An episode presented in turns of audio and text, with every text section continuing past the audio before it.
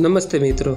હું જયેશ વાઘેલા તમારા બધાનું સ્વાગત કરું છું વીકલી પોડકાસ્ટમાં જેનું નામ છે આરણ્યનો સાદ, જેના પ્રસ્તુત કરતા છે નેચરલિસ્ટ ફાઉન્ડેશન.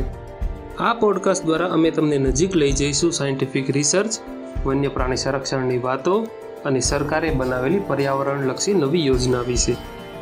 આ ઉપરાંત અમે ખૂબ જ રસપ્રદ ઇવેન્ટ લઈને પણ આવ્યા છીએ. પોડકાસ્ટના અંતમાં તેના વિશે વિસ્તૃત માહિતી આપીશું. સો સ્ટે ટ્યુન્ડ તો ભારત વર્ષમાં રેપ્ટાઇલ કન્ઝર્વેશન છે, તો એને એક પ્રકારનો એક આખો અલગ જ વળાંક લીધેલો છે.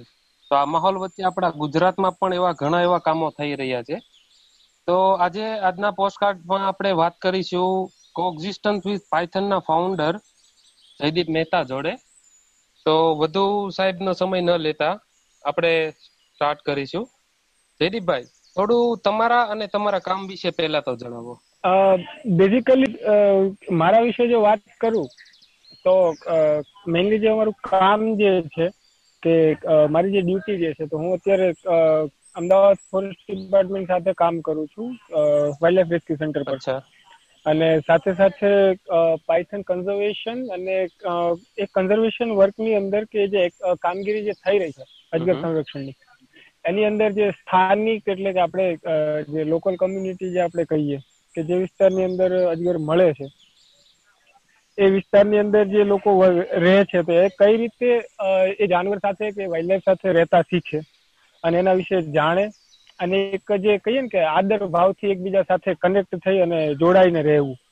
કે જેથી એકબીજાને નુકસાન પણ ના થાય અને પોતાની જે જીવન જે છે એમાં વ્યતીત થઈ શકે. તો એ અમારું મેઇન ટાર્ગેટ છે કે મતલબ કમ્યુનિટી ઇન્વોલ્વમેન્ટ સાથે રહી અને પાયથન કન્ઝર્વેશન ઉપર ભાર આપવો. બરોબર છે. તો જયદીપભાઈ આપણે ગુજરાતના સૌથી મોટા બિનજેરી સર્પને રક્ષણ આપવાનો તમને પ્રાથમિક આઈડિયા કઈ રીતે આવ્યો? એની અંદર એવું છે કે સાપ એકચ્યુઅલી ખાલી એક અજગરની વાત ના કરીએ પણ જો બધા જ સરીસૃપોની અંદર સાપ એક એવું ક્રિએચર છે કે જે સૌથી વધારે જે એના વિશેની જે ગેરમાન્યતાઓ જે છે એ સૌથી વધારે સાપો સાથે જોડાયેલી છે. કે એના વિશેની જે અફવાઓ ગણીએ આપણે કે પછી જે આપણા કલ્ચરની અંદર એના વિશેની જે અમુક માન્યતાઓ જે ઘર કરી ગઈ છે અને એની ઘણી બધી અસરો છે કે જે નેગેટિવ બી એના ઉપર પડતી હોય છે. મોટા ભાગે કેવું હોય છે કે લોકો એવું સમજે છે કે કોઈ પણ સાપ હોય તો એ આપણા માટે નુકસાનકારક જ છે. અને આ જ વસ્તુ જો અજગર ઉપર લાવીએ તો જે અમારું જે કમ્યુનિટી સાથેનું જે કામ છે કે જે એમની સાથેનો જે અત્યાર સુધીનો જે અમારો અનુભવ જે રહ્યો છે કન્ઝર્વેશન એક્ટિવિટીની અંદર. તો એક અજગર શબ્દ લોકલ કમ્યુનિટી કે જેમને ખરેખર આ સાપ વિશે ખબર નથી કે એમના વિશેની જરૂરી માહિતી કે પછી જે પ્રાથમિક માહિતી આપણે જે કહી શકીએ એ જેમની પાસે નથી. તો એ લોકો માટે અજગર શબ્દ જે કેટલો, મતલબ આમ ડરાવનો છે કે એ લોકોને જોઈને જ એમ કહી શકીએ કે એ લોકો એવું કહે છે કે અજગર એટલે એક જોખમી જાનવર છે. હકીકત આપણે બધા જાણીએ છીએ કે એ બાબતનું કોઈ જોખમ કે એવી કોઈ વસ્તુ એમાં રહેલી નથી. પણ હા, લોકોની અંદર જે એના અજગર વિશેની જે માહિતી કે પછી જે ઇન્ફોર્મેશન જે છે, એમનો જે અભાવ છે, એના લીધે અને એની સાથે જોડાયેલી જે થોડી ઘણી જે ગેરમાન્યતાઓ જે છે એના લીધે જાનવર ઘણું બધું મતલબ જે કહીએ ને કે આપણે એના અસ્તિત્વ સામે અત્યારે જોખમ છે. ઠીક છે આપણી પાસે વસ્તી છે એની કે ભાઈ ગુજરાતની અંદર અજગરની પોપ્યુલેશન જોઈએ તો સ્ટેબલ પોપ્યુલેશન છે. મતલબ કે સારી એવી હેલ્થી સારા પ્રમાણમાં છે. પણ એ ક્યાં સુધી સારા પ્રમાણમાં રહેશે જે રીતે એના વિશેની જે ગેરમાન્યતાઓ અસર કરે છે કે લોકોનો જે ડર જે છે અજગર બાબતનો એ જ્યાં સુધી આપણે એમના મનમાંથી દૂર નહીં કરીએ ત્યાં સુધી જે સ્ટેબલ પોપ્યુલેશન અત્યારે આપણી પાસે છે તો એ ભવિષ્યની અંદર ઓછી થતા થતા એક ટાઈમ એવો આવશે કે પછી ક્યાંક એવું ન બને કે ભાઈ અજગર જે છે માત્ર કાગળ ઉપર જ રહી જાય. બરોબર. અને એ કારણથી સૌથી પહેલા તો અમારો એ ટાર્ગેટ છે કે ભાઈ જે લોકલ કમ્યુનિટી છે કે જે વિસ્તારોની અંદર અજગર અત્યારે બહુ સારી સંખ્યાની અંદર મળે છે કે પછી ત્યાં એમનું જીવન જીવે છે. તો એ વિસ્તારના લોકોને જાગૃત કરવા ને એમને જે અજગર વિશેની જે હકીકત છે કે જે સાચી માહિતી જે છે, એ એમને સમજાય એવી ભાષામાં અને એવી કામગીરીથી એમને માહિતગાર કરવા કે ભાઈ જે પોઝિટિવ આપણે કહીએ કે કન્ઝર્વેશનની અંદર અવેરનેસનો જે રોલ જે છે, એ અહીંયાથી શરૂઆત થાય છે. કે એમના વિશેની જે માન્યતા જે છે, સાપ વિશેની, એ એમની બદલાય અને જે નકારાત્મક જે માનસિકતા જે છે, અજગર બાબતની, સામાન્ય લોકોની એ હકારાત્મક દિશાની અંદર વળે એક આશયથી અત્યારે અમે લોકો કમ્યુનિટી ઇન્વોલ્વમેન્ટ સાથેનું કન્ઝર્વેશનની એક્ટિવિટી કરીએ છીએ. અને જ્યાં સુધી એ ગેરમાન્યતાઓ દૂર નહીં થાય, ત્યાં સુધી એ જાનવરના અસ્તિત્વ પર જોખમ રહેલું જ છે કે આજે નહીં તો ભવિષ્યમાં પણ એ પ્રોબ્લેમ થવાનો જ છે. તો એ થાય એના પહેલા જ જો એના ઉપર આપણે કામગીરી કરીએ, તો એ સૌથી અસરકારક પરિણામ એનું આપણને ભવિષ્યમાં મળી શકે છે. અને આ જ કારણ છે કે અજગરને સંરક્ષણ બાબતમાં અમે કામગીરી શરૂ કરી કે અત્યારે જે કામગીરી અમારી ચાલી રહી છે? ખૂબ સરસ ખૂબ સરસ. જયદીપભાઈ હવે આ આટલા સાપની સાથે તમે કામ કરી રહ્યા છો અત્યારે હાલમાં. તો આના માટે તમે કોઈ ખાસ પ્રકારની ટ્રેનિંગ લીધી છે કે પોતાના અનુભવથી જ શીખ્યા છો? આમ કોઈના માર્ગદર્શનથી તમે શીખવા છો કે કઈ રીતે છે આમાં? મારું પોતાનું એક મંતવ્ય છે એવું કે સારામાં સારો કોઈ ટીચર હોય ને મતલબ કે કોઈ સારામાં સારો શિક્ષક કે માર્ગદર્શક હોય ને બરોબર. તો સમય અને તમારો અનુભવ. કે જે તે સમયે તમે જે અનુભવ છે કે એમાંથી તમે શું શીખ્યા? અને એ રીતે જો વાત કરું તો જયારે શરૂઆતનો જે મારો સમય હતો કે જયારે અમે વિચારતા કે ભાઈ હા અજગર આપણે વિસ્તારમાં છે કે નથી પેલા તો એ જ પ્રશ્નાર્થ ચિહ્ન હતું એના ઉપર જ. તો સૌથી પહેલા તો એને કઈ રીતે આપણે ઓળખવો જાણવો અને ત્યાંથી શરૂઆત થઈ. અને અત્યારે જે એનું ખાસ કરીને બ્રીડિંગ બાયોલોજી જે એની છે એના ઉપર અમારું મોનિટરિંગ છે. અને એની અંદર પણ અમારી લોકલ કમ્યુનિટી જે છે એની અંદર સાથે ઇન્વોલ્વ થઈ છે કે મતલબ કે જે જે એરિયા વિસ્તારની અંદર આ જાનવરની હાજરી છે અજગરની એ વિસ્તારની અંદર સ્થાનિક લોકો પણ એમાં સપોર્ટ આપે છે કે ખાસ કરીને એમાં કોઈ ખાસ કોઈ નવી વસ્તુ એમને જોવા મળી હોય કોઈ નવું બિહેવિયર હોય કે પછી એમને ક્યાંક કોઈ જગ્યાએ નજરમાં આવ્યો હોય ખેતરની અંદર. તો એ લોકોને ખ્યાલ છે કે અત્યારે દૂરથી એના ઉપર નજર રાખવાની છે. અને જે રીતે જીવે છે એમ એને કોઈ પણ જાતની હેરાનગતિ વગર એને કુદરતી આવાસમાં જ રહેવા દેવાનું છે. એટલે એ જે શરૂઆતનો ટાઈમ હતો, તો એની સાથે સાથેનું જે રિઝલ્ટ છે કે મતલબ એમ કહી શકીએ કે મારું જે કામ હતું એ જ મને શીખવાડતું ગયું અને એમાંથી જ હું શીખતો ગયો. અને કોઈ પણ વસ્તુ છે કે એને તમારે જેટલું તમારે ડિટેલમાં તમારે શીખવું હશે ને, તો તમારે સૌથી પહેલા તો ઠીક છે, દરેક વ્યક્તિની પાછળ એના સપોર્ટર્સ હોય જ છે. કે એમના સપોર્ટ વગર કામ કરવું એ કદાચ બહુ અઘરી વસ્તુ છે. અને આ વિષય એક એવો વિષય છે કે જેની અંદર એકલા હાથે કે આપણે કહીએ કે એકલ દોકલ વ્યક્તિથી કામ ના થઈ શકે. આના માટે તમારે એક પ્રોપર તમારી પાસે ટીમ હોવું જોઈએ અથવા તો તમારી પાસે એવું પીઠબળ હોવું જોઈએ કે જે તમને દરેક કામની અંદર સપોર્ટ આપે અને સતત પ્રયત્નશીલ હોય કે ભાઈ આપણે આ કામગીરીને આગળ ધપાવવાની જ છે. એટલે એ રીતે કહીએ તો મારો જે અનુભવ જે છે એ જ મારો ટીચર છે. કે એ જ મારો માર્ગદર્શક છે. અને જે અત્યારે જે નવી જનરેશન જે છે કે જે રિસર્ચ ફિલ્ડની અંદર આવે છે કે પછી તમારો કોઈ પણ વિષય હોય એવું જરૂરી નથી કે વાઇલ્ડ લાઈફ જ છે. તમને જે મૂંઝવતા પ્રશ્નો છે એનું તમે સોલ્યુશન જે શોધો છો તો એ સોલ્યુશન શોધવા માટે સૌથી પહેલા જે પ્રશ્નો છે એ પ્રશ્નો તમે તમારા વિષયને જ પૂછો. તમારો જે સબ્જેક્ટ જે છે એ જ તમને આન્સર આપશે. બસ તમારી પાસે એ જે જવાબ છે ને એને ઓળખવાની કે એને પારખવાની આપણી પાસે ક્ષમતા કે પછી સ્કિલ આપણે ડેવલપ કરવી જરૂરી છે. ખૂબ સાચી વાત કીધી જયદીપભાઈ. હવે આપણે અજગર છે એ ઇકોલોજીકલ વેલ્યુ તો સાપની બધાની મહત્વની જ હોય છે. પણ અજગરને બચાવવા શા માટે મહત્વના થયા? કે આપણે એનું કન્ઝર્વેશન કરવું છે તો એનું શું કારણ કે આપણે કોઈ વ્યક્તિને આપણે દેખાડીએ કે કે જેનેથી એના કન્ઝર્વેશનમાં ભાગરૂપ થઈ શકે? એના માટે છે ને એક બહુ નાનું એવું ઉદાહરણ છે મારી પાસે કે જે ટાઈમની અંદર અમે કામની શરૂઆત કરી હતી ત્યારે સૌથી પહેલા તો અજગરનો જે ખોરાક જે છે કે મતલબ એ છે ને ઇનડાયરેક્ટલી હેલ્પફુલ છે. મતલબ એનું તમને જે, એનું જે એની પ્રેઝન્સનું જે પરિણામ મતલબ કે જે હાજરી છે એનો ફાયદો આપણને શું થાય છે? કે ભલે એક વ્યક્તિ તરીકે આપણને અજગર તરફથી શું બેનિફિટ છે? તો એ છે ને પેસ્ટ કંટ્રોલર છે. બધા જ સાપ જે છે પેસ્ટ કંટ્રોલર છે. મતલબ કે જે આપણા માટે જે નુકસાન કરતા જે જાનવરો છે, ખાસ કરીને જે ખેડૂતોની વાત કરીએ આપણે, તો ખેતરોની અંદર જે એમના પાકને જે નુકસાન કરે છે જાનવરો તો એની અંદર અત્યારે સેન્ટ્રલ ગુજરાતનો જે વિસ્તાર જે છે, તો ત્યાં અત્યારે અજગર જે છે, તો આહાર કડીની અંદર અજગર સૌથી મોખરાનું સ્થાન ધરાવે છે. અને આજથી શરૂઆતનો જે સમયગાળો હતો, તો શરૂઆતના સમયગાળાની અંદર જે ખેડૂતો અહીંયા, અમારે જે ખેતી વિસ્તાર જે છે, તો ખેતીને નુકસાન કરતા જે જાનવરો હતા, ખાસ કરીને જંગલી ભૂંડ છે, પછી નીલગાય છે આ જે મુખ્ય છે કે જે અત્યારે આખા ગુજરાતમાં આપણે એમની જે પ્રોબ્લેમ જે છે ફેસ કરી રહ્યા છીએ. તો એનું સૌથી મોટું જો અમારે પોઝિટિવ ઇફેક્ટ આવી હોય કે ભાઈ અજગરની પોપ્યુલેશન અત્યારે સ્ટેબલ થઈ છે આ વિસ્તારની અંદર ને સચવાઈ રહી છે કે જળવાઈ રહી છે. તો એના સીધું જ પરિણામ ખેડૂતોને મળ્યું છે કે ભાઈ ખેતરોની અંદર જે આ જંગલી ભૂંડ અને નીલગાયનો જે ત્રાસ હતો, એમના ખેતીને નુકસાનને. તો એ અત્યારે ઘણા ખરા અંશે મતલબ કે ઓછો છે કે એમ કહી શકીએ કે જે પહેલા એમની જે વસ્તી હતી જે નુકસાનકારક એની જાનવરોની, એ અત્યારે ઘણી ઓછી છે ને કંટ્રોલમાં છે. કારણ કે કુદરતનું જે એક સર્કલ જે બને છે, કે જે હારકડી છે, એની અંદર એકબીજાનો જે કનેક્શન જે છે કે એકબીજા એક સાથે જોડાયેલા છે. તો એના લીધે અત્યારે જે વસ્તી વધી છે, અજગરોની, તો એના કારણે સીધો જ એનો બેનિફિટ જે છે ખેડૂતોને એમની ખેતીની અંદર મળી રહ્યો છે, કે જે બિનજરૂરી નુકસાન હતું, કે જે એમની મહેનત જે હતી, કે જે એ લોકો એમની દરેક સિઝનની અંદર નુકસાન વેચતા હતા, જાનવરોના લીધે.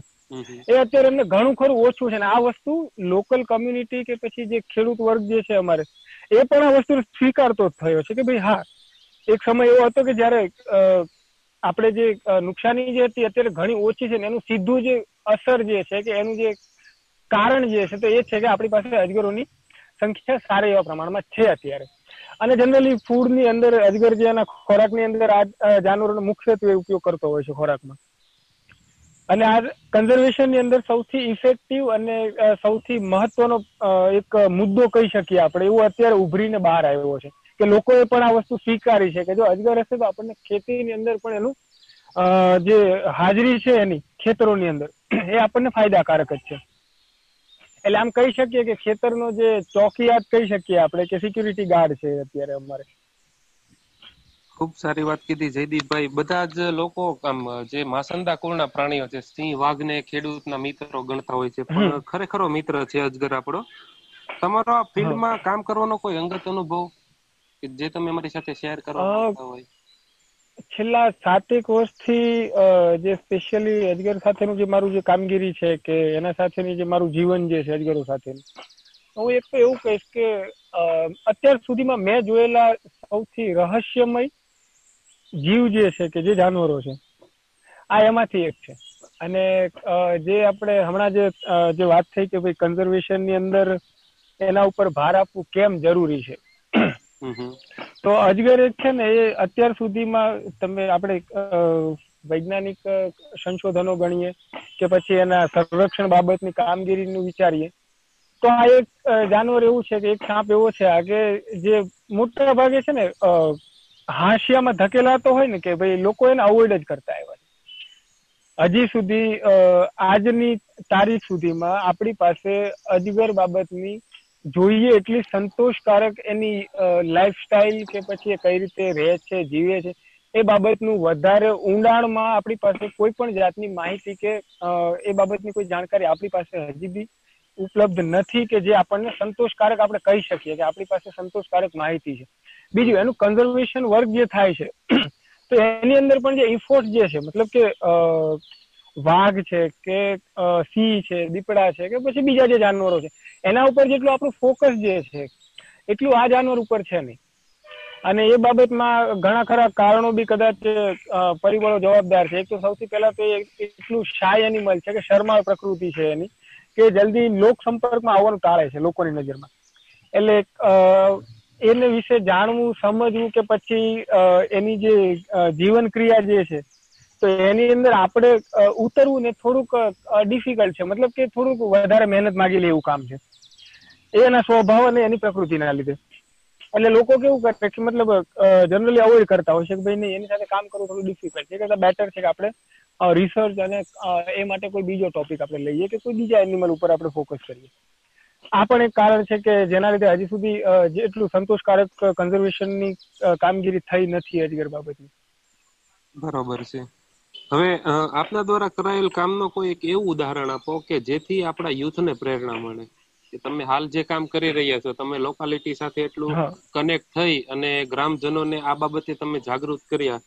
તો એ બાબતને લગતું કોઈ એવું ઉદાહરણ કે જેથી આમ પ્રેરણાદાયી વસ્તુ આપણે કહીએ કે યુથ છે તો આ દિશામાં કામ કરવા તરફ આગળ વધી શકે.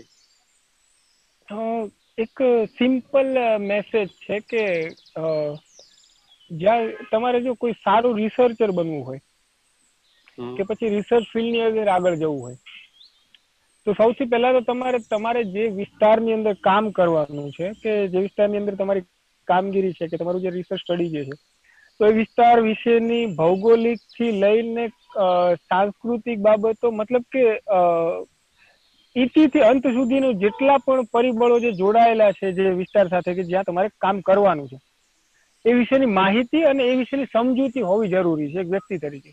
એક રિસર્ચર તરીકે જો વાત કરીએ કે તમારે કોઈ પર્ટિક્યુલર એરિયાની અંદર કામ કરવું છે, તો સૌથી પહેલા તમારે એ વિસ્તાર વિશે માહિતી લેવી પડશે. એના વિશે તમારે જાણવું પડશે, સમજવું પડશે. પછી એ વિસ્તારની અંદર રહેતા લોકો, કારણ કન્ઝર્વેશન જે છે હું બહુ સ્પષ્ટપણે એ વસ્તુ માનું છું કે કન્ઝર્વેશન એક્ટિવિટી વિથાઉટ લોકલ કમ્યુનિટીના ઇન્વોલ્વમેન્ટ પોસિબલ નથી અથવા તો બહુ જ ડિફિકલ્ટ છે. જ્યાં સુધી એની અંદર જે તે વિસ્તારના લોકલ લોકો જે છે કે સ્થાનિક જે પ્રજા જે છે એ એમાં જ્યાં સુધી એમની હિસ્સેદારી કે એમની ભાગીદારી નહીં નોંધાવે ત્યાં સુધી એક કન્ઝર્વેશનની કે સંરક્ષણની જે કામગીરી છે ને એ કરવી બહુ અઘરી વસ્તુ છે. અથવા તો પછી આપણને ધારે પરિણામ મળવા પણ બહુ અઘરા છે. એટલા માટે કમ્યુનિટી ઇન્વોલ્વમેન્ટ જે છે કન્ઝર્વેશનની અંદર એ બહુ જ જરૂરી વસ્તુ છે. અને એનું જે સૌથી સારામાં સારું અત્યારે એક ગૌરવ સાથે કહી શકું કે જે ઉદાહરણ જે છે અમારી પાસે કે અમદાવાદ જિલ્લાનો જે ખાસ કરી સાણંદ વિરમગામ અને એ જે વિસ્તાર જે છે. તો ગામડાઓની અંદર અત્યારે બંને તાલુકાઓમાં અજગરની સારી સંખ્યા છે. અને સંખ્યા અત્યારે જો બચી રહી હોય કે પછી અત્યારે ખુલીને એકદમ કહી શકીએ ને કે કોઈ પણ જાતના ડર વગર ત્યાં અત્યારે આ સાપ અત્યારે જીવી રહ્યો છે. તો એનું એક ખાસ કારણ છે કે લોકલ કમ્યુનિટી જે છે તો એમનું ઇન્વોલ્વમેન્ટ છે એની અંદર.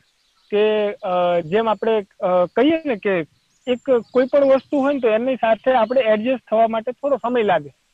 જ્યાં સુધી આપણને એના વિશેની પ્રાથમિક માહિતી કે પછી જાણકારી નહીં હોય ત્યાં સુધી આપણે એને એક અજાણી વ્યક્તિ કે પછી એક અવિશ્વાસની નજરથી જોતા હોય. જ્યારે તમે એને ઓળખશો જાણશો એ પછી તમને વિશ્વાસ કેળવાશે તમારો.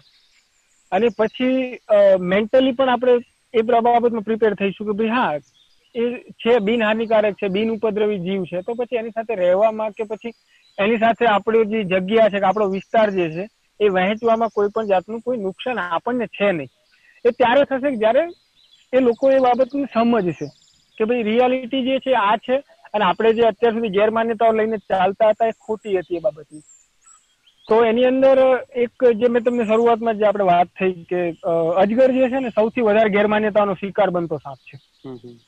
તે કે લોકોની સૌથી વધારે ગેરમાન્યતા એની સાથે છે અને એમાં સૌથી મોટામાં મોટી એક હોય કે જે દરેક જગ્યાએ આપણે જોતા આવ્યા છીએ કે સાંભળતા આવ્યા છીએ કે અજગર એક એવો સાપ છે કે જે લોકોને મતલબ કે શિકારમાં એ અને માણસને વ્યક્તિને ગળી જાય છે અને પછી એનો શિકાર કરી લે છે. આ બધી માન્યતાઓ જે છે તો એ છે ને લોકોની અંદર વર્ષોથી મતલબ આ છે ને પેઢી દર પેઢી જૂની માન્યતાઓ છે. એટલે જલ્દીથી લોકોના મનમાંથી કે એમાંથી દૂર કરવીની થોડી અઘરી છે. પણ અમે સતત એની અંદર પ્રયત્નશીલ રહ્યા. એમાં સૌથી મોટો સીફાળો જે કહી શકીએ આપણે, તો લોકલ કમ્યુનિટીની અંદર જે લોકો છે કે જે શરૂઆતના સમયગાળાની અંદર અમારી સાથે જોડાયા કામગીરીમાં અને એમણે પણ એમના દિલથી અને મનથી એમાં પોતાનું યોગદાન આપ્યું. અને એની સાથે સાથે જે અમારી અજગર સંરક્ષણની જે પાયથન કન્ઝર્વેશનની જે ટીમ જે છે અમારી, કે જેની અંદર રેસ્ક્યુ એક્ટિવિટી છે, પછી એની સાથે સાથે સાયન્ટિફિક ડેટા કલેક્શન છે, અને મોનિટરિંગ છે એની સાથે. અને જે સૌથી મુખ્ય અમારું જે કામગીરી જે છે, એ છે એજ્યુકેશન અને અવેરનેસ. કે અજગર બાબતનું લોકોની અંદર જાગૃતિ ફેલાવવી અને અજગરની જે સાચી માહિતી છે લોકો સુધી પહોંચાડવી. પછી એ છેવાડાનો માનવી પણ કેમ ના હોય? ત્યાં સુધી પણ એક માહિતી પહોંચે અને અજગર વિશે જાણતો થાય અને અજગરને સ્વીકારે એના વિશે. આ કામગીરીની અંદર ફોરેસ્ટ ડિપાર્ટમેન્ટનો પણ રોલ એટલો જ મહત્વનો સાબિત થયો છે કે હંમેશા કોઈ પણ સમય હોય કે કોઈ પણ જાતની કામગીરી હોય, તો સ્થાનિક ફોરેસ્ટ ડિપાર્ટમેન્ટથી લઈને એડમિનિસ્ટ્રેશન સુધીનું જે ફોરેસ્ટ ડિપાર્ટમેન્ટ છે આપણું, તેમનો પણ એમાં બહુ હકારાત્મક અને પોઝિટિવ સપોર્ટ રહ્યો છે અમારે. અને સાથે સાથે જે અમારી ટીમ જે છે તો ટીમની પણ કામગીરીની અંદર બહુ જ ઇમ્પોર્ટન્ટ અને જે ઇમ્પેક્ટફુલ આપણે કહી શકીએ, એ એમાં રહી છે. અને લોકલ કમ્યુનિટી પણ એમાં ઇન્વોલ્વ છે. એક ટાઈમ એવો હતો કે લોકો અજગરને જોતા જે વિસ્તારને મતલબ કહીએ ને કે આપણે એમાં એ લોકો ત્યાંથી દૂર ભાગી જતા કે અહીંયા અજગર છે. અથવા તો પછી કોન્ફ્લિક્ટ થાય અને ઘણી વખત એવું પણ થતું હોય કે ભાઈ જાનવરની ડેથ પણ થતી હોય છે. તો એની પાછળનું કારણ જે છે મોટા ભાગે ગેરમાન્યતાઓ અને એક જે ડર જે છે જાનવર બાબતનો એમાં રહેલો હોય છે. પણ અવેરનેસ અને એજ્યુકેશન પછી અત્યારે પરિણામ એવું આવ્યું છે કે લોકો અજગરને સ્વીકાર્યો છે કે ભાઈ હા, આ જાનવર સાથે રહેવામાં કોઈ જાતનું કોઈ નુકસાન કે જોખમ છે નહીં અને જાનવરની હાજરી હશે તો એનો સીધો ફાયદો આપણને પણ છે. અને લોકો પોતે પણ એને અત્યારે જાતે પણ અનુભવ કરી રહ્યા છે કે ભાઈ હા, જે નુકસાન કરતા જાનવરો હતા કે જે પણ, જે તકલીફો હતી એ ઘણા અંશે અત્યારે ઓછી છે ત્યાં ખેતરોની અંદર. એટલે લોકો એને સ્વીકારી લીધો છે. અને એનું પરિણામ છે કે અત્યારે અમે કહી શકીએ છીએ કે આ જે વિસ્તાર છે ને, એને અમે પાયથન ટાઉન તરીકે ઓળખીએ છીએ અત્યારે. તો અજગરોનો વિસ્તાર છે. કે જ્યાં સૌથી સારા પ્રમાણમાં અજગરની વસ્તી છે અને સૌથી સારા એવી પરિસ્થિતિની અંદર અત્યારે જીવી રહ્યા છે ત્યાં આગળ. ખરેખર ખૂબ સાચી વાત કીધી જયદીપભાઈ. હવે અજગર સાથે એટલા સમયથી તમે કામ કરી રહ્યા છો. તો દર્શક મિત્રો મારા સાંભળવા જરૂરી છે કે કોઈ એવો તમારો અંગત અનુભવ અજગર સાથેનો. તો એ અમારી જોડે શેર ખાસ કરીને અનુભવમાં જો વાત કરીએ ને તો હજી સુધી છેલ્લા સાતથી આઠ વર્ષનો જે સમય મેં વ્યતીત કર્યો છે કે જે એમની સાથે મેં જે પસાર કર્યો છે આ સાથે કામ કરવામાં. તો હજી સુધી હું પોતા એવું માનું છું કે ભાઈ આ જે સમયગાળો છે ને તો એની અંદર હું કેટલું શીખ્યો આ સાપ પાસેથી. તેમાં ઘણી બધી વસ્તુ એવી છે કે જે આપણે જીવનમાં બી ઉતાર લાઈફમાં પણ આપણી. કે સૌથી પહેલું જો કોઈ વસ્તુ મને આકર્ષિત કરતી હોય અજગરની, તો એ છે એની ધીરજ. એ પછી કોઈ પણ બાબતમાં હોય કે પાયથન આપણે બીજી લેંગ્વેજમાં એમ કહીએ કે ભાઈ અજગર એક આળસુ જીવ છે. ના, એ આળસુ નથી. એની પાસે ધીરજ એટલી છે કે કોઈ પણ બાબત હશે ને તો એની અંદર એટલું પરફેક્ટલી અને એકદમ બેલેન્સ કામ કરે છે કે મતલબ એનું જે મેનેજમેન્ટ જે છે એની લાઈફનું, એટલું પરફેક્ટ છે કે એમાં ક્યાંય પણ ચૂક ના થાય એ રીતે એની પોતાની લાઈફને સ્પેન્ડ કરતો હોય છે જનરલી અને બીજી વસ્તુ એ છે કે કોઈ પણ વાતાવરણ હોય કે કોઈ પણ પરિસ્થિતિ હોય, તો એની અંદર કઈ રીતે એડજસ્ટ થવું અને એ વિસ્તાર અને એ વાતાવરણ પ્રમાણે હળી મળી જવું. આ પણ એક અજગરની ખાસિયત છે કે મારા વિસ્તારનું તમને ભૌગોલિક દ્રષ્ટિએ થોડુંક જો માહિતી આપું ને તો એ પરિચયમાં એવું છે કે ઉનાળાની અંદર આ વિસ્તાર ઓલમોસ્ટ પિસ્તાલીસથી લઈને અડતાલીસ ડિગ્રી સુધીનું તાપમાન હોય છે, ઉનાળાનું. એટલે એમ કહી શકીએ કે સમરનું જે હાઈ પીક જે કહી શકીએ કે એકદમ હાઈ લેવલની અહીંયા જે ટેમ્પરેચર હોય છે. પછી શિયાળામાં સેમ વસ્તુ પાછી ઠંડકમાં કન્વર્ટ થાય છે કે જે ઠંડીની સિઝન જે છે આપણે, શિયાળાનો ટાઈમ છે. તો શિયાળામાં વિસ્તારનું જે તાપમાન જે છે, એકદમ દસથી પણ નીચે આવી જાય છે. એકદમ બહુ વધારે ઠંડી કહી શકીએ આપણે. એ રીતનું વાતાવરણ હોય છે. અને ચોમાસાની અંદર આખો વિસ્તાર ઓછામાં ઓછા દસથી વીસ દિવસ સુધી ટેમ્પરરી વેટલેન્ડમાં કન્વર્ટ થઈ જાય છે. કે મતલબ આખો વિસ્તાર પાણીની અંદર ગરકાવ થઈ ગયો હોય. હવે આ ત્રણેય જગ્યા વસ્તુ એવી છે કે જ્યારે કુદરત એના ઉફાનમાં હોય, કે એના ફૂલ ફ્લો ની અંદર હોય છે. અને ત્યારે ત્યાં તમારે સર્વાઈવ કરવું, કે એ થોડુંક અઘરી વસ્તુ છે. અને અજગરો પાસે આ વસ્તુ શીખવા જેવી છે કે હા, તમારી પાસે કોઈ પણ જાતનું તમને વાતાવરણ મળે છે, તો ત્યાં તમારે કઈ રીતે એડજસ્ટ થવું અને એની સાથે હળી મળી અને પોતાનું જે અસ્તિત્વ જે છે એને ટકાવી રાખવું. અને એના માટે હું કદાચ અજગર માટે એક મારો જે પસંદીદા શબ્દ જે છે, એ છે સર્વાઈવલ એક્સપોર્ટ કે સર્વાઈવ થવા માટે પછી પોતાનું અસ્તિત્વ ટકાવી રાખવાની જે એક લડત જે છે કે જે પોતાની જે જર્ની જે છે મુસાફરી જે છે એની અંદર બહુ નિષ્ણાંત એનિમલ છે. ખૂબ સારી વાત કીધી. હવે રેસ્ક્યુ અને અવેરનેસ ના કામની તમે વાત કરી કે તમારી સંસ્થા જે છે કે તમારા જે વોલેન્ટરો છે રેસ્ક્યુ અને અવેરનેસ ના કામ સાથે જોડાયેલા છે. તો આવા જ કામ કરતા બીજા અન્ય લોકો છે જે આખા ગુજરાતભરમાં હશે તો એવા લોકોને તમે શું સંદેશ આપો આપવા માંગો તમારી દ્રષ્ટિએ? બહુ સિમ્પલ અને બેઝિક છે કે એક તો સૌથી પહેલા આપણે એ વસ્તુ સ્વીકારવી રહી કે રેસ્ક્યુ અને અવેરનેસ આ બે છે ને એ કન્ઝર્વેશન કે પછી સંરક્ષણ કામગીરીના સૌથી ઇમ્પોર્ટન્ટ અને પાયાના પરિબળો છે. મતલબ કે તમારે કોઈ પણ જાતનું કન્ઝર્વેશન એક્ટિવિટી તમારી હશે, કે કન્ઝર્વેશન વર્ક હશે, તેની અંદર રેસ્ક્યુ અને અવેરનેસ આ બે વગર કદાચ એને પૂરું કરવું કે સંતોષકારક કામગીરી કરવી ને લગભગ અશક્ય વસ્તુ છે. એટલે જે અમારું મેઇન જે વર્ક જે છે તો ખાસ કરીને અવેરનેસની વાત કરીએ તો અવેરનેસમાં કઈ કઈ બાબતો છે કે જેને ધ્યાનમાં રાખવી? તો જ્યારે પણ તમે લોકલ કમ્યુનિટી સાથે ઇન્ટરેક્ટ કરવા જતા હોય કે મતલબ લોકલ લોકો જે છે કે એમની સાથે તમે સ્થાનિક લોકો સાથે તમારા સંરક્ષણ બાબતની કામગીરી કે પછી જે તે જાનવરના સંરક્ષણ બાબતે તમે એમને માહિતગાર કરવા જતા હોય ત્યારે સૌથી પહેલા તો આપણા ઉપરનું જે એક્સપર્ટીનું જે લેબલ જે છે કે જે હેશટેગ જે છે આપણો, કે આપણને એ લોકો કરતા વધારે ખબર છે. આને સૌથી પહેલા તો બાજુ પર મૂકી દો. બીજું, જે તે વિસ્તારનું જે એજ્યુકેશન જે છે, એને તમે સમજો કે કઈ રીતનું તે એજ્યુકેશનનું લેવલ છે. પછી ત્યાં લોકલ કમ્યુનિટી જે છે, તો કમ્યુનિટીની અંદર કયા કયા પરિબળો જે છે કે જે લોકોને કે ત્યાંની સ્થાનિક જે કમ્યુનિટી છે, એના ઉપર અસર કરે છે. એને તમે ટાર્ગેટ કરો. પછી તમારું જે જાનવર જે છે, તો આપણે કોઈ પણ જગ્યાએ જતા હોય તો ત્યાં એક્સપર્ટ તરીકે જવાની જરૂર નથી. તમે કમ્યુનિટી સાથે વાતચીત કરવા જાઓ છો એમને સમજાવવા જાઓ છો, ત્યારે એક્સપર્ટ બનવા કરતા બેટર છે કે તમે એમના જેવા થઈ જાઓ. કારણ કે ઘણી બાબતો એવી છે કે જે લોકલ કમ્યુનિટી પાસે એની માહિતી છે, જે તમારી પાસે કે તમે જે કોલેજોની અંદર કે પછી રિસર્ચ ઇન્સ્ટિટ્યૂટની અંદર જે તમે ભણીને આવ્યા છો, જે પુસ્તકિયું જ્ઞાન જે છે આપણું, એ છે ને એક લોકલ કમ્યુનિટી સાથે કામ નથી આવતું. ત્યાં તમારે એમના જેવું જ થવું પડશે. અને બીજી વસ્તુ કન્ઝર્વેશનિસ્ટ તરીકે એક રિસર્ચર તરીકે, તમારા જે રિલેશન જે છે તમારી લોકલ કમ્યુનિટી સાથેના એ એટલા ઇમ્પોર્ટન્ટ અને ઇમ્પેક્ટફુલ છે કે મતલબ એ જેટલા વધારે મજબૂત હશે અને જેટલા ઊંડાણમાં હશે, એટલું જ તમારે કામગીરી કરવી સરળ હશે. કારણ કે આમ આપણે કહી શકીએ ને કે લોકલ કમ્યુનિટી અને રિસર્ચર સાથેનું એક જે એક કોરિલેશન જે છે ને, એ જે એક વિશ્વાસના બેઝ ઉપર જે આખું રિલેશન જે ડેવલપ થાય છે, એ બહુ જ જરૂરી છે કેળવવું. પછી તમારું જે જે સ્પીસીસ છે કે જેને તમે જેના ઉપર તમે ફોકસ કરીને કામગીરી કરવા જઈ રહ્યા છો કે પછી કરી રહ્યા છો. તો એ સ્પીસીસને તમારી નજરથી જોવા કરતા તમારી લોકલ કમ્યુનિટીની નજરથી જોવાનું વિચારો. કે એ લોકો ધારો કે અજગરનો દાખલો લઈએ, તો એ લોકો, સ્થાનિક જે લોકો છે, તો એ અજગરને કઈ નજરથી જોવે છે? તો સૌથી પહેલા તો એ નજરિયો જે છે, એ આપણે ઓળખવો બહુ જરૂરી છે.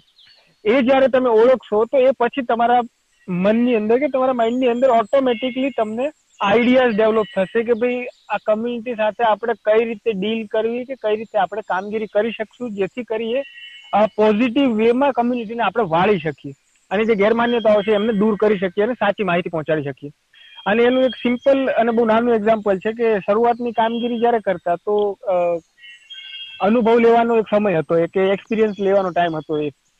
તો અમારે છે ને લોકલ લેંગ્વેજની અંદર અજગરને છે ને ચિતળો તરીકે ઓળખાય છે કે ચિતળો કે એ લોકો. તો હવે આપણે ગામડાઓની અંદર જઈએ, એ લોકોને મળીએ કે ભાઈ તમે અહીંયા કે અજગર જોયો છે કે પછી પાયથન તમે ક્યાં જોયો છે? કે લોકો ના જ પાડતા. કે ના, અહીંયા અજગર થોડો અજગર તો જંગલનું જાનવર છે. કે તો ઘાટા જંગલો છે કે એ વિસ્તારની અંદર હોય. પછી ફોટોગ્રાફી જ્યારે એમને અમે ટ્રાય કરીએ ઓળખવાની કે એ લોકોની પાસે ઓળખ કરાવવાની કોશિશ કરીએ કે ભાઈ આ ફોટો જે છે, તો એની અંદર અમે પાયથનનો એમને ફોટોગ્રાફ બતાવીએ વીડિયો એમને દેખાડીએ. કે આવું આ રીતનો સાપ આવે છે ને આવો સાપ આવે છે, તમે જોયેલો છે? એટલે એ લોકોનો એક જ સીધો વર્ડ આવે સર, આ અજગર નથી, આ ચિતળો છે.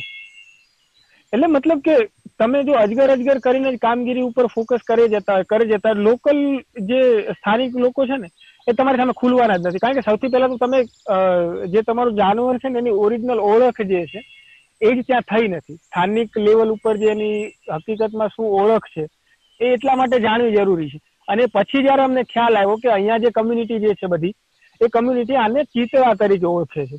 અને પછી એ વર્ડ અમે અમારા અવેરનેસ અને કન્ઝર્વેશનના જે અમારા એક્શન પ્લાન જે હતા, એની અંદર અમે એને એડ કર્યો કે કોઈ બી જગ્યાએ આપણે જતા હોય તો પછી એની માહિતી કે ઇન્ફોર્મેશન જ્યારે કલેક્ટ કરવાની થાય, ત્યારે અમે લોકો એમ જ કહીએ કે ભાઈ તમે અહીંયા ચિત્રો જોયો છે. એટલે લોકો તરત જ પેલું કહીએ ને કે એક જાણવાની જિજ્ઞાસા વૃત્તિ દરેક વ્યક્તિમાં હોય એટલે સીધા જ એમના જે અનુભવો છે કે એમના જે અજગર બાબતના જે જે એમના ખેતરોની અંદર જે અનુભવો થતા હોય, એ સીધા જ પછી અમારી સાથે શેર કરતા કે હા, અમે અહીંયા અમારે ખેતરની અંદર ચિતળો રહે છે. પછી એ કન્ફર્મ હતું કે ચિત્રો કે છે પાયથન જ છે. અને એમાંથી પછી ધીરે ધીરે એમને એમની જે બેઝિક ઇન્ફોર્મેશન એમની પાસે અમે શેર કરી, એમને આપી, એમને સમજાવ્યા. અને જે અમારી સાથે કે અમારો જે પ્રવાહ જે હતો કન્ઝર્વેશનનો એની અંદર એમને પણ સામેલ કર્યા. અને પછી અત્યારે પરિસ્થિતિ એવી છે કે તમે ગામની અંદર જશો તો મતલબ ચિત્રો તો ઠીક છે કે અમને લોકલ વર્ડ છે અમારો. પણ એની સાથે તમે પાયથન કહેશો ને તો પણ એ લોકો ઓળખશે પાયથન એટલે ચિત્રાની વાત થાય છે. અને બિનઝેરી સાપ છે કે પછી નોન વેનમસ સાપ છે. આ લોકો આ લેવલ સુધી પહોંચ્યા છે અત્યારે લોકલ કમ્યુનિટી જે છે.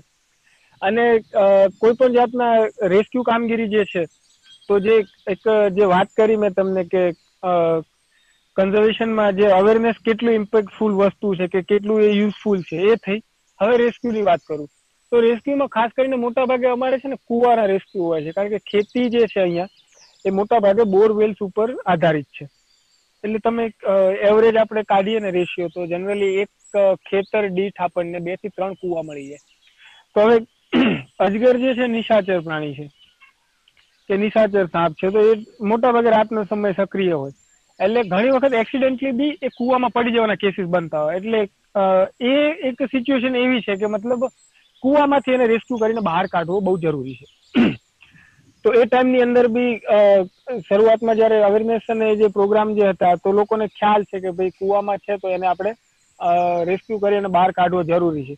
હવે રેસ્ક્યુ કામગીરી વખતે ઘણા બધા કેસીસ કે જે મારા એક્સપિરિયન્સ છે એવા છે કે મતલબ સૌથી વધારે જે રેસ્ક્યુના કોલ જે છે અમારે એ શિયાળાના ટાઈમમાં આવતા હોય છે. કારણ કે ચોમાસામાં જ્યારે ચોમાસાનું જે રેઇન જે છે, તો એના થ્રુ આઉટ એ લોકો ફાર્મિંગ કરતા હોય છે. અને પછી શિયાળાની અંદર એમને જે એમના બોરવેલ્સ છે એ યુઝ કરવાના હોય છે પાણી માટે. તો ત્યારે જયારે કુવા ચેક કરતા હોય કે પછી કુવાની સાફ સફાઈ થતી હોય, ત્યારે એમને ખ્યાલ આવે કે ભાઈ કુવાની અંદર અજગર પડી ગયો છે. તો ઘણી વખત કેવું બને છે કે એ લોકો જાતે કોશિશ કરતા હોય છે રેસ્ક્યુ માટેની. તો એક સિમ્પલ એ લોકોને કીધેલું છે કે ભાઈ કુવાની અંદરથી તમે જયારે રેસ્ક્યુ કરો છો, તો પછી એને દૂર છોડવાની કે ભાઈ રિલીઝ કરવાની જરૂર નથી. એને ત્યાં ત્યાં કુવાની આજુબાજુ ખેતર વિસ્તારમાં છોડી દો એટલે પાછો એના ટેરિટરીની અંદર કે પછી એના જ વિસ્તારની અંદર પાછો ત્યાંથી નીકળી જશે.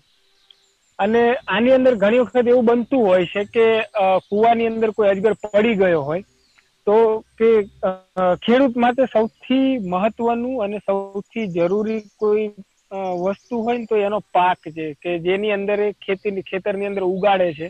એની મહેનત એની અંદર નાખે છે. એની આર્થિક દ્રષ્ટિએ પણ વિચારીએ તો ફાઇનાન્શિયલી પણ એમાં ઇન્વેસ્ટમેન્ટ કરે છે. હવે આવી પરિસ્થિતિની અંદર ઘણી વખત જે જે મારા અનુભવ જે છે, એ મેં જોયા છે કે મતલબ ઘઉંની ખેતી કરી હોય શિયાળાની અંદર. તો એમાં કેવું છે કે પર્ટિક્યુલર અમુક દિવસો પછી કમ્પલસરી તમારે ઘઉંની અંદર પાણી છોડવું પડે પીવડાવવા માટે. હવે કુવાની અંદર અજગર પડેલો છે અને જે પાણી, કુવામાંથી પાણી ખેંચવા માટેનો જે પંપ જે છે ને, પંપ પટ્ટા સાથે કનેક્ટેડ હોય છે કુવાની અંદર. તો ખેડૂતો શું કરે છે કે એમના જે રિવ્યુ કેવા હોય છે કે મતલબ એ ફોન કરશે કે ભાઈ તમે જલ્દીથી આવો અહીંયા ટાઈમ બગાડ્યા વગર. અને એને કુવાની અંદરથી બહાર કાઢી લો, જેથી કરી હું મારું મશીન ચાલુ કરું. કારણ કે અત્યારે કુવામાં છે ને, તો મારું મશીન ચાલુ નથી કરી શકતો. બહુ ઇન્ટરેસ્ટિંગ વર્ડ છે આ. કે એ કુવાની અંદર છે એટલે હું મશીન ચાલુ નહીં કરી શકું. કેમ કે મશીન ચાલુ કરીશ તો પટ્ટાની અંદર જો અથડાશે ને તો એ મરી જશે. અને એ વસ્તુ અમારે નથી કરવાની. એટલે તમે એને પેલા બહાર કાઢીને ખેતરમાં મૂકી દો, પછી અમે મશીન ચાલુ કરીએ, જેથી અમે ખેતરમાં પાકને અમારા પાણી પીવડાવીએ. અને આમાં ઘણી વખત એ લોકો બે બે ત્રણ ત્રણ દિવસ એમના પાકને મતલબ કે કરમાવાની પરિસ્થિતિ આવે ને ત્યાં સુધીમાં બી એ લોકો એ લેવલ સુધી બી જતા હોય છે. કે પહેલી પ્રાયોરિટી એ છે કે એને કુવામાંથી સુરક્ષિત બહાર કાઢી લો તમે. હું પછી મારા ખેતરની અંદર પાણી છોડીશ. કારણ કે રેસ્ક્યુ વર્ક એવું છે કે એમાં ઘણી વખત જે પરિસ્થિતિ એવી હોય છે કે આપણે તાત્કાલિક રિસ્પોન્સ આપવો પોસિબલ નથી થતો હોતો. વિસ્તાર અને કામની વ્યસ્તતાના લીધે. તો આ જયારે આપણે સાંભળીએ ને કે ભાઈ મારો પાક સુકાય છે, તમે આપણે પેલા અજગર કાઢી લઈએ બહાર કુવામાંથી રેસ્ક્યુ કરી લઈએ ને પછી ખેતરમાં પાણી નાખીએ.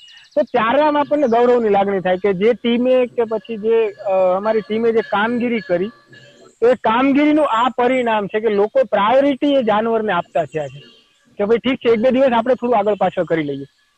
પછી જે સ્લોગન જે છે અમારું કે કો એક્ઝિસ્ટન્સ વિથ પાયથન તો એનું થોડુંક તમને બ્રીફ આપું કે રેસ્ક્યુ વર્ક ઠીક છે, જરૂરી છે.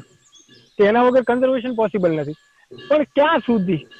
મતલબ કુવાના કેસીસ છે જે અનનેસેસરી રેસ્ક્યુ છે એની જરૂર નથી. નેસેસરી રેસ્ક્યુ છે કે ભાઈ હા, એના સિવાય પોસિબલ નથી કે ત્યાંથી એને રેસ્ક્યુ કરવું જરૂરી જ છે. તો એ ટાઈમની અંદર કામગીરી આપણે કરીએ તો ઠીક છે. પણ જાનવર ખેતર વિસ્તારની અંદર જ ફરે છે કે ઘણી વખત બની શકે કે ભૂલથી એ ગ્રામ્ય વિસ્તાર કે પછી રેસિડેન્સ એરિયાની આજુબાજુમાં આવી જતા હોય છે. તો ત્યાંથી એને પકડીને ફરીથી આપણે દૂર છોડીએ. એના કરતાં બેટર છે લોકોને જ આપણે જાગૃત કરીએ તો કે ભાઈ એ ખેતરનું જ જાનવર છે ને તમારા ખેતરમાં જ રહેવાનું છે. તો એની સાથે આપણે રહેતા શીખવાનું છે. અને રહેતા શીખવા માટે આપણી પાસે એ જાનવર બાબતનું બેઝિક કે સામાન્ય માહિતી હોવી જરૂરી છે. જો સામાન્ય જાણકારી આપણી પાસે હશે, તો આપણે એની સાથે આપણો વિસ્તાર કે આપણું ખેતર પણ એની સાથે આપણે શેર કરી શકીશું કે વેચી શકીશું, કે કોઈ પણ જાતના કોન્ફ્લિક્ટ વગર. અને એ આશયથી અમે એક ઇનિશિયેટિવ લોન્ચ કર્યું કો એક્ઝિસ્ટન્સ વિથ પાયથન કે અજગર સાથે સહ અસ્તિત્વ એક બહુ નાનો એવો શબ્દ છે, પણ એનો મતલબ જે છે બહુ ઊંડો છે.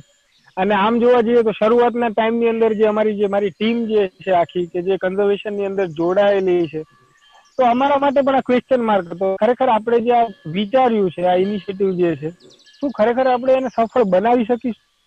એના માટે જે કામગીરી હતી કે જે સ્ટ્રેટેજી હતી, એની અંદર પણ ટીમના દરેક મેમ્બરનો ફોરેસ્ટ ડિપાર્ટમેન્ટ અને લોકલ કમ્યુનિટીનું પણ એટલું જ ઇન્વોલ્વમેન્ટ છે. અને અત્યારે એ જે સ્લોગન હતું કે એક જે અમારું ઇનિશિયેટિવ હતું કે એ વર્ડને અત્યારે અમે સાકાર કર્યો છે કે હા, અત્યારે અહીંયાની જે પરિસ્થિતિ જે છે એવી છે કે સહ અસ્તિત્વ છે અને આપણને જોવા મળે છે. અને વિસ્તારની અંદર સારી એવી સંખ્યામાં અજગરો અત્યારે હાજરી પણ છે. બહુ સારી એવી સંખ્યામાં એ લોકો પ્રજનન કરે છે. એમનું સંવર્ધન છે અને સંવર્ધન પણ થાય છે. અને સંપૂર્ણ જે કામગીરી છે કે જે આખો આ એક જે કામ થઈ રહ્યું છે એ આખું કામ જે છે નેચરલી કોઈ પણ જાતના ડિસ્ટર્બન્સ વગર થઈ રહ્યું છે. કે એની રીતે ત્યાં આગળ જીવી રહ્યા છે. સમગ્ર જે છે જે કામગીરી જે છે એ અત્યારે ચાલી રહી છે. કોઈને તમારી સાથે જોડાવું હોય આ કામમાં કે ભાઈ કોઝિસ્ટન્સી પાયથન છે તમારી ટીમ જોડે છે અને કામ કરવા માંગતા હોય તો એ કઈ રીતે તમારો સંપર્ક કરી શકે? સંપર્કની અંદર ખાસ કરીને તો જે અમારી એક્ટિવિટી જે છે કે જે ફિલ્ડની અંદર જે અમારી કામગીરી જે હોય છે તો એને સોશિયલ મીડિયાના માધ્યમથી પણ અત્યારે એક સારું એવું પ્લેટફોર્મ છે કે સોશિયલ મીડિયાથી પણ આપણે ઘણા લોકોને અવેર કરી શકીએ છીએ કે એજ્યુકેટ કરી શકીએ છીએ. કે આપણી જે કામગીરી છે, એ આપણે ત્યાં વહેંચી શકીએ છીએ. તેના માટે અમારી પાસે ઇન્સ્ટાગ્રામ પર છે અને ફેસબુક પર પણ છે કે કોઈ વિથ પાયથન્સ કરીને એક પેજ જે છે અમારું, કે જેની અંદર અમે અમારી કામગીરી ત્યાં શેર કરતા હોઈએ છીએ. એ થ્રુ આઉટ પણ આપણે જોઈન થઈ શકીએ છીએ અને એની સાથે સાથે જે ફિલ્ડ વર્કની જે એક્ટિવિટીઝ જે છે, એ પણ અમે ત્યાં શેર કરતા હોઈએ છીએ કે ભાઈ આગામી જે પ્રોગ્રામ અમારા જે હોય છે કે જે કામગીરી અમારે કરવાની હોય છે. તેની અંદર પણ ઘણી વખત અમે વોલિયન્ટર્સ જે છે કે જે ટીમ સિવાયના જે છે, તો એ પણ એમાં ભાગીદાર થઈ શકે અથવા તો પછી પોતાનો જે શોખ છે કે પછી જે ઈચ્છા છે, એ રીતે એમાં એક પાર્ટિસિપેટ કરી અને કામગીરી કરી શકતા હોય છે. અને જે કોએક્ઝિસ્ટન્સ વિથ પાયથન્સ ઇનિશિયેટિવ જે છે એનું થોડું બ્રીફ આપવા માંગીશ. તો જે હમણાં જે વાત થઈ આપણે કે સહઅસ્તિત્વ અજગર સાથે સહઅસ્તિત્વ. તો એના માટે જે શરૂઆતથી જે એક અવેરનેસ અને એજ્યુકેશનના જે પ્રોગ્રામ્સ હતા એની સાથે સાથે લોકલ જે અમારી કમ્યુનિટી જે છે એની સાથેના જે અમારા રિલેશન જે છે કે જે ટીમ જે અમારી છે તો સ્થાનિક લેવલ પર કે સ્થાનિક જે લોકો છે, એ બધા જ બહુ સારી રીતે નજીકથી એકબીજાને ઓળખે છે.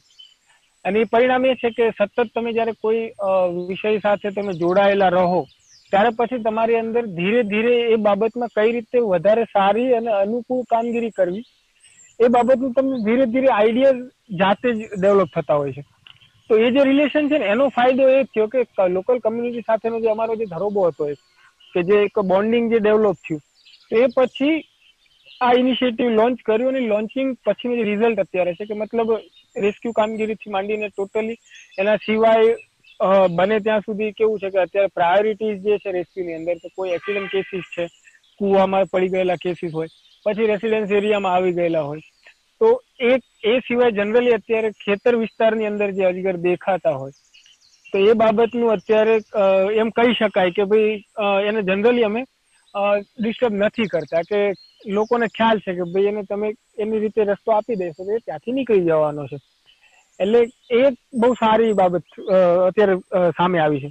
પછી ઘણી બધી વસ્તુઓમાં ખાસ એક જે છે કે વિસ્તારની અંદર જે રોડનું જે નેટવર્ક જે છે, તો એ સારા એવા પ્રમાણમાં ડેવલપ છે. તો એના લીધે કેવું છે કે દર વર્ષે ઘણા બધા કેસીસ એમાં ફેસ કરવાના આવતા હોય છે કે ભાઈ અજગરની ડેથ થઈ ગઈ હોય રોડ એક્સિડન્ટની અંદર. અને રોડ કિલ જે છે, અત્યારે વાઇલ્ડ લાઈફ માટે સૌથી મોટો થ્રેટ છે, જે આપણે સૌ જાણીએ છીએ. તો એ બાબતમાં પણ અત્યારે લોકો એટલા અવેર છે કે રાત્રે કોઈ એમના ખેતર વિસ્તારની અંદર કે એમના કામે જતા હોય અને જો રોડ ઉપર એમને ક્યાંય અજગર બેઠેલો દેખાય, તો એ સીધા જ પેલા અમારો જે હેલ્પલાઇન નંબર છે, એના ઉપર ઇન્ફોર્મ કરે છે કે આ જગ્યાએ આ રોડ પર અત્યારે અજગર અહીંયા રોડ ઉપર બેઠેલો છે. તો એને શું કરવું? એટલે એમને પછી ત્યાં જ ફોન ઉપર કે ટેલિફોનિક જ એમને ગાઈડન્સ આપીએ કે તમે થોડો પણ છી- એટલે સીધો ત્યાંથી રોડ ઉપરથી નીચે ઉતરી જશે. અને એમને પણ ખ્યાલ છે કે જો રોડ ઉપર જ બેસી રહેશે ને તો એ મરી જશે. મતલબ લોકોનું એક જે મેન્ટાલિટી જે હતી એક ટાઈમ એવું હતો કે લોકો એને જોઈને ભાગતા કે પછી જે કિલિંગના જે કેસીસ બનતા કે ભાઈ કોન્ફ્લિક્ટની અંદર બીકના લીધે લોકોએ મારી નાખ્યા હોય. એ આખી વસ્તુ અત્યારે કન્વર્ટ થઈ અને કન્ઝર્વેશન કહીએ ને કે પ્રોપર એક્ઝામ્પલ સેટઅપ થયું છે કે એ લોકોને પણ એમના જે વિસ્તારની અંદર જાનવર છે એની ચિંતા છે. અને એ ત્યારે શક્ય બન્યું છે કે જ્યારે એમને અમે માહિતગાર કર્યા અને એ બાબતે અવેર કર્યા. હવે એની સાથે સાથે બીજી જે અમારી એક્ટિવિટી છે કે ભાઈ ખાસ કરીને એજ્યુકેશન રેશિયો જે છે તો ગ્રામ્ય વિસ્તારની અંદર આપણે અત્યારે પ્રમાણમાં શહેરી વિસ્તાર કરતા પ્રમાણમાં ઓછો છે. તો એના કારણે કેવું છે કે સાપો સાથેની જે ગેરમાન્યતાઓ જોડાયેલી છે, તો એ ગેરમાન્યતાઓને લીધે કે મોટાભાગે લોકો એવું સમજતા હોય કે બધા સાપ ઝેરી હોય છે. એ છે, પછી એની સાથે સાથે સર્પદંશ જે છે, કે સ્નેક બાઇટ ઇનિશિયેટિવ જે છે, તો એના ઉપર પણ અમારી અત્યારે લોકલ કમ્યુનિટી સાથે કામગીરી છે અને એમાં પણ બહુ સારું એવું પરિણામ છે કે લોકો જે પહેલા સર્પદંશના કેસ બનતા કે કોઈ એવા ઘટનાઓ થતી, ત્યારે લોકો સીધા કોઈ ભુવા કે તાંત્રિક પાસે જતા ઉતરાવવા માટે કે ભાઈ સાપ, સર્પદંશ થયો છે તેને ઉતરાવવા માટે જઈએ. પણ અવેરનેસની અંદર એ પણ વિષય અમે આવરી લીધેલો છે. તો જેના પરિણામે અત્યારે ક્યાંય પણ જો કોઈ એવો કેસ કે પછી એવી કોઈ ઘટના બને છે, તો લોકો સીધા હોસ્પિટલ પહોંચે છે અને એની માહિતી પણ આપણા સુધી પહોંચાડે છે. અને એના ભાગરૂપે કે એ પરિણામના ભાગરૂપે અમે એક ફિલ્ડ ગાઈડ જે અમદાવાદ જિલ્લાના સાપ માટેની છે, એ અમે ત્યાં લોન્ચ કરેલી છે. સર્પસંધાન છે એનું ટાઇટલ છે. જેની અંદર અમદાવાદ જિલ્લાની અંદર જેટલી પણ સાપોની પ્રજાતિ છે, એના વિશેની પ્રાથમિક માહિતી, સર્પદંશ અને એ બાબતનો જે આપણે જે કયા કાળજી અને એ બાબતમાં કયા પગલાં લેવા જોઈએ, સર્પદંશ થાય ત્યારે. તો એ બાબતની એક માર્ગદર્શિકા કહી શકીએ આપણે. એવી મારી જે ટીમ જે છે અને ફોરેસ્ટ ડિપાર્ટમેન્ટ છે, એમના સપોર્ટથી એક બુક અમે બનાવેલી છે. જે ફિલ્ડ ગાઈડ તરીકે કામ કરે છે એ પણ અમે લોકલ જે કમ્યુનિટી છે એની અંદર વહેંચેલી છે કે જેના આધારે પણ લોકો અત્યારે સાપોની ઓળખ કરતા થયા છે કે આ સાપ બિનઝેરી છે, આ સાપ ઝેરી છે, આ કયા પ્રજાતિનો સાપ છે. એ લોકો એના આધાર ઉપર પણ એ કામગીરી અત્યારે રસ લેતા થયા છે. અને એનું પણ પરિણામ સારું છે કે સર્પદંશથી થી કહી શકીએ કે જે ડેથનો જે રેશિયો હતો હ્યુમન ડેથનો એ બહુ નહીવત પ્રમાણમાં છે. મતલબ કે બહુ નીચો આવી ગયો છે. અને સૌથી મોટી પોઝિટિવ ઇફેક્ટ જે છે અવેરનેસ કામગીરી અને જે અમે જે બુક લોન્ચ કરી છે એનું પરિણામ છે. ખૂબ ખૂબ સારી વાત કીધી જયદીપભાઈ. જો આજના આપણો જે પોડકાસ્ટ છે બરોબર એ જ્યારે જી. પૂરો થાય ત્યારે આપણે એની જોડે પણ આપની જ- બુકની પીડીએફ છે તે સાથે જોડશું જેથી કરીને જે લોકો આ સાપ વિશે વધુ જાણવા માંગે છે તે વધુ ને વધુ આના આના સાથે જોડાઈ શકે. તેના થ્રુ કઈ રેફરન્સમાં કઈ કામ કરી શકે. તો ખૂબ ખૂબ આભાર અમારી સાથે આ જોડાવા બદલ તમારો કિંમતી સમય ફાળવ્યો બદલ. નેત્રાલી ફાઉન્ડેશન વતી. જી. થેન્ક યુ જો આપને આ પોડકાસ્ટ ગમ્યો હોય તો તેને લાઇક અને શેર કરવાનું ભૂલશો નહીં. હવે વાત કરીએ ઇવેન્ટ વિશે.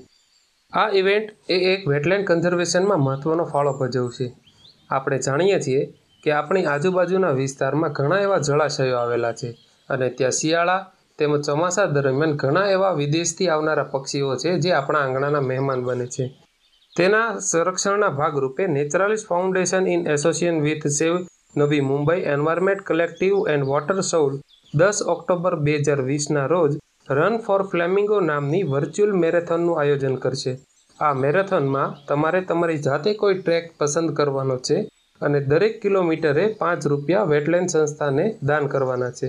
તેથી અમારી સાથે વેટલેન્ડ યોદ્ધા બની જોડાવ અને વધુ આ ઇવેન્ટને શેર કરો. વધુ માહિતી માટે ડિસ્ક્રિપ્શનમાં આપેલી લિંક પર ક્લિક કરો. Thank you